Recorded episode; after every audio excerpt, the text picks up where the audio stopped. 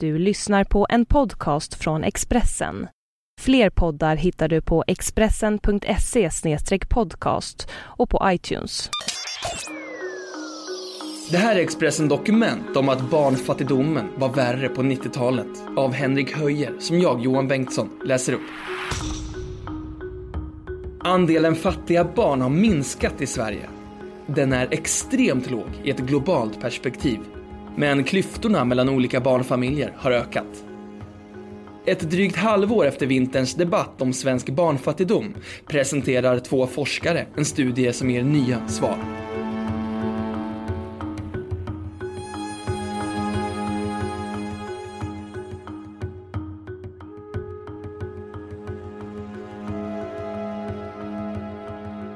I vintras gav sig Uppdrag gransknings tyngsta skjutjärn, Janne Josefsson, ut i Sverige på jakt efter barnfattigdomen och kom hem rätt tomhänt. Men problemet, enligt kritikerna, var den anekdotiska bevisföringen. Han gick runt i diverse utanförskapsområden och konstaterade att barnen hade hela kläder och inte verkade svälta.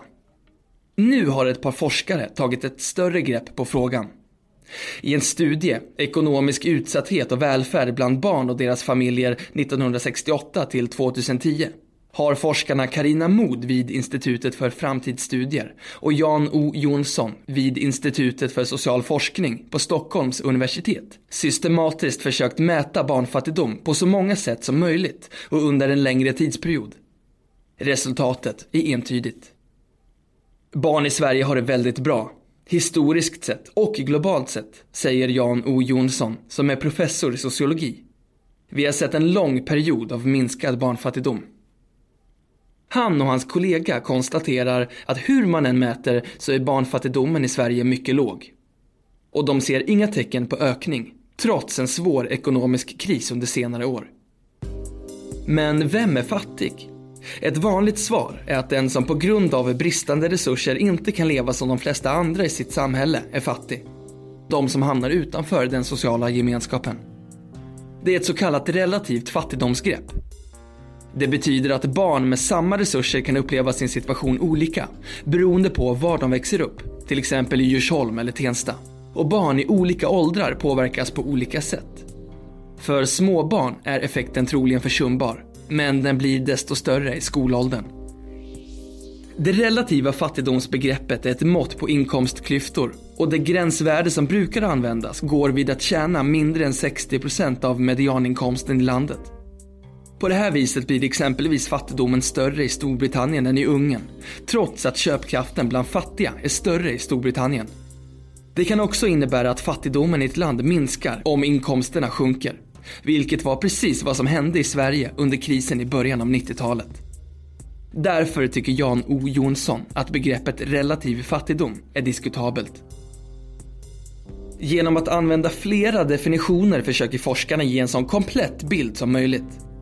Därför har de även studerat absoluta fattigdomsnivåer, till exempel den gräns som brukar kallas skälig levnadsnivå, vilket är den nivå som ska garanteras vid ekonomiskt bidrag.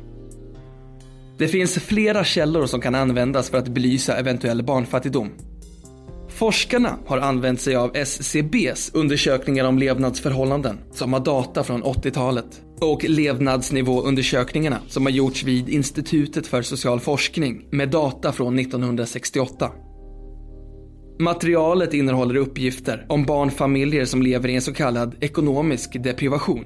Det innebär ett absolut fattigdomsmått baserat på en uppsättning kriterier, till exempel snäva kontantmarginaler, svårigheter att finansiera grundläggande varor.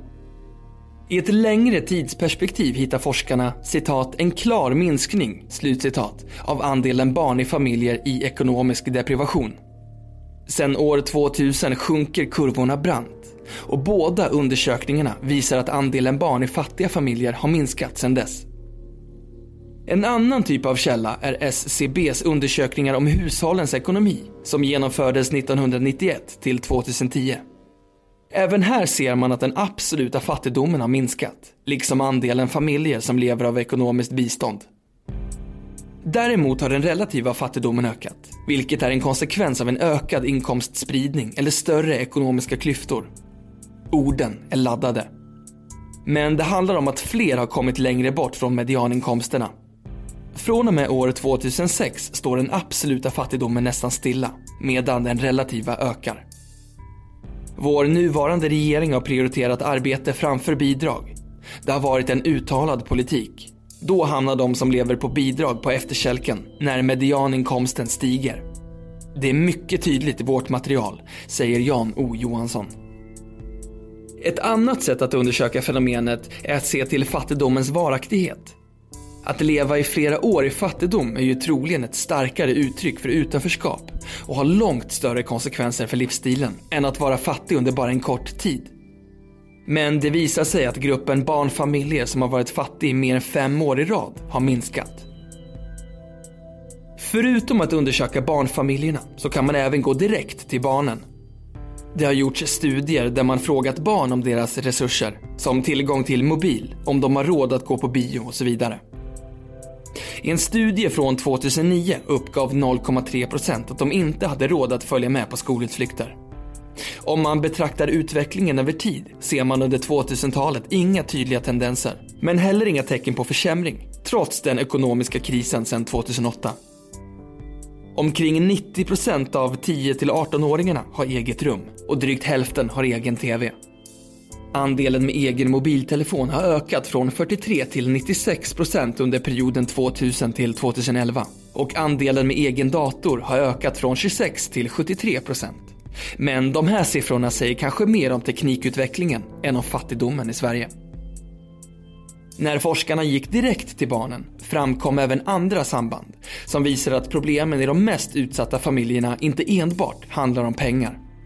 Till exempel, barn till fattiga föräldrar deltar mer sällan i fritidsaktiviteter, men inte för att de inte har råd.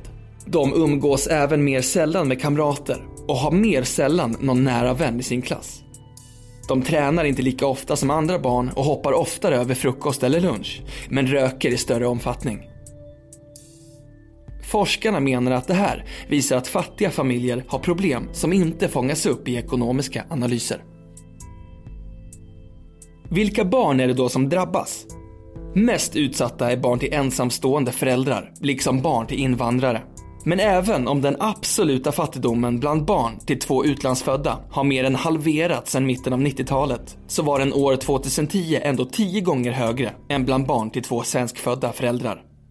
En trolig orsak till den omfattande barnfattigdomen bland invandrare är den stora invandringen, där det hela tiden fylls på med nyanlända, menar forskarna. Framförallt trångboddhet, som kan vara ett av många sätt att mäta fattigdomen, har en tydlig koppling till invandring. Av barn till utlandsfödda i åldern tio till arton år har över trettio procent inte eget rum, jämfört med mindre än fyra procent av barn till svenskfödda föräldrar. Ett tydligt resultat av undersökningen, som kanske förvånar många, är hur hårt krisen under nittiotalet slog. I S C B:s siffror ser man en klar ökning av den absoluta fattigdomen under denna period. År nittonhundranittiosju, det värsta året i mätningarna, hade tjugofem procent av barnfamiljerna inga kontantmarginaler. På grund av lågkonjunkturen var dock den relativa fattigdomen liten. Siffrorna visar hur svårfångat fenomenet barnfattigdom är. Olika sätt att mäta ger helt olika resultat och den relativa fattigdomen har ökat sedan två tusen sex. Den trenden inleddes i slutet av nittiotalet när ekonomin i samhället blev bättre. Trots att vi har en positiv utveckling så har många uppfattat saken på ett annat sätt. I databasen Presstext bevakas vad många stora tidningar i Sverige skriver om. En sökning på ordet barnfattigdom ger en antydan om i vilken omfattning som svenska tidningar skrivit om frågan. En sökning ger endast en träff före år tvåtusen, när barnfattigdomen i Sverige var som värst. Under stora delar av tvåtusentalets första decennium får man ett dussintal träffar per år, och många av dem syftar på artiklar som handlar om utlandet. Först kring två tusen tio började skrivas lite mer om svenska förhållanden, och år två tusen elva skrivs helt plötsligt över femhundra artiklar. Troligen handlar det om att Socialdemokraternas dåvarande ordförande, Håkan Juholt, lyfte frågan om barnfattigdom. Hur kan samhället hjälpa fattiga barn?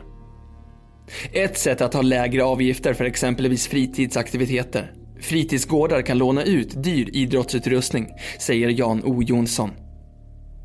Men vägen ur fattigdom är arbete, enligt forskarna, som ser ett tydligt och föga förvånande samband mellan barnfattigdom och bidragsberoende.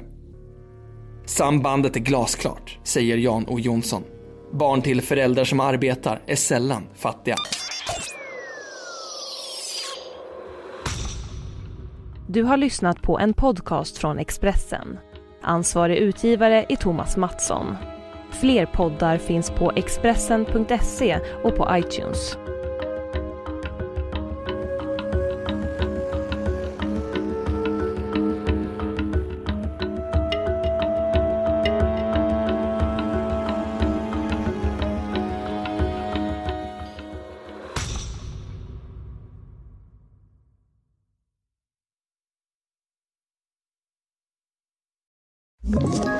Ett poddtips från Podplay.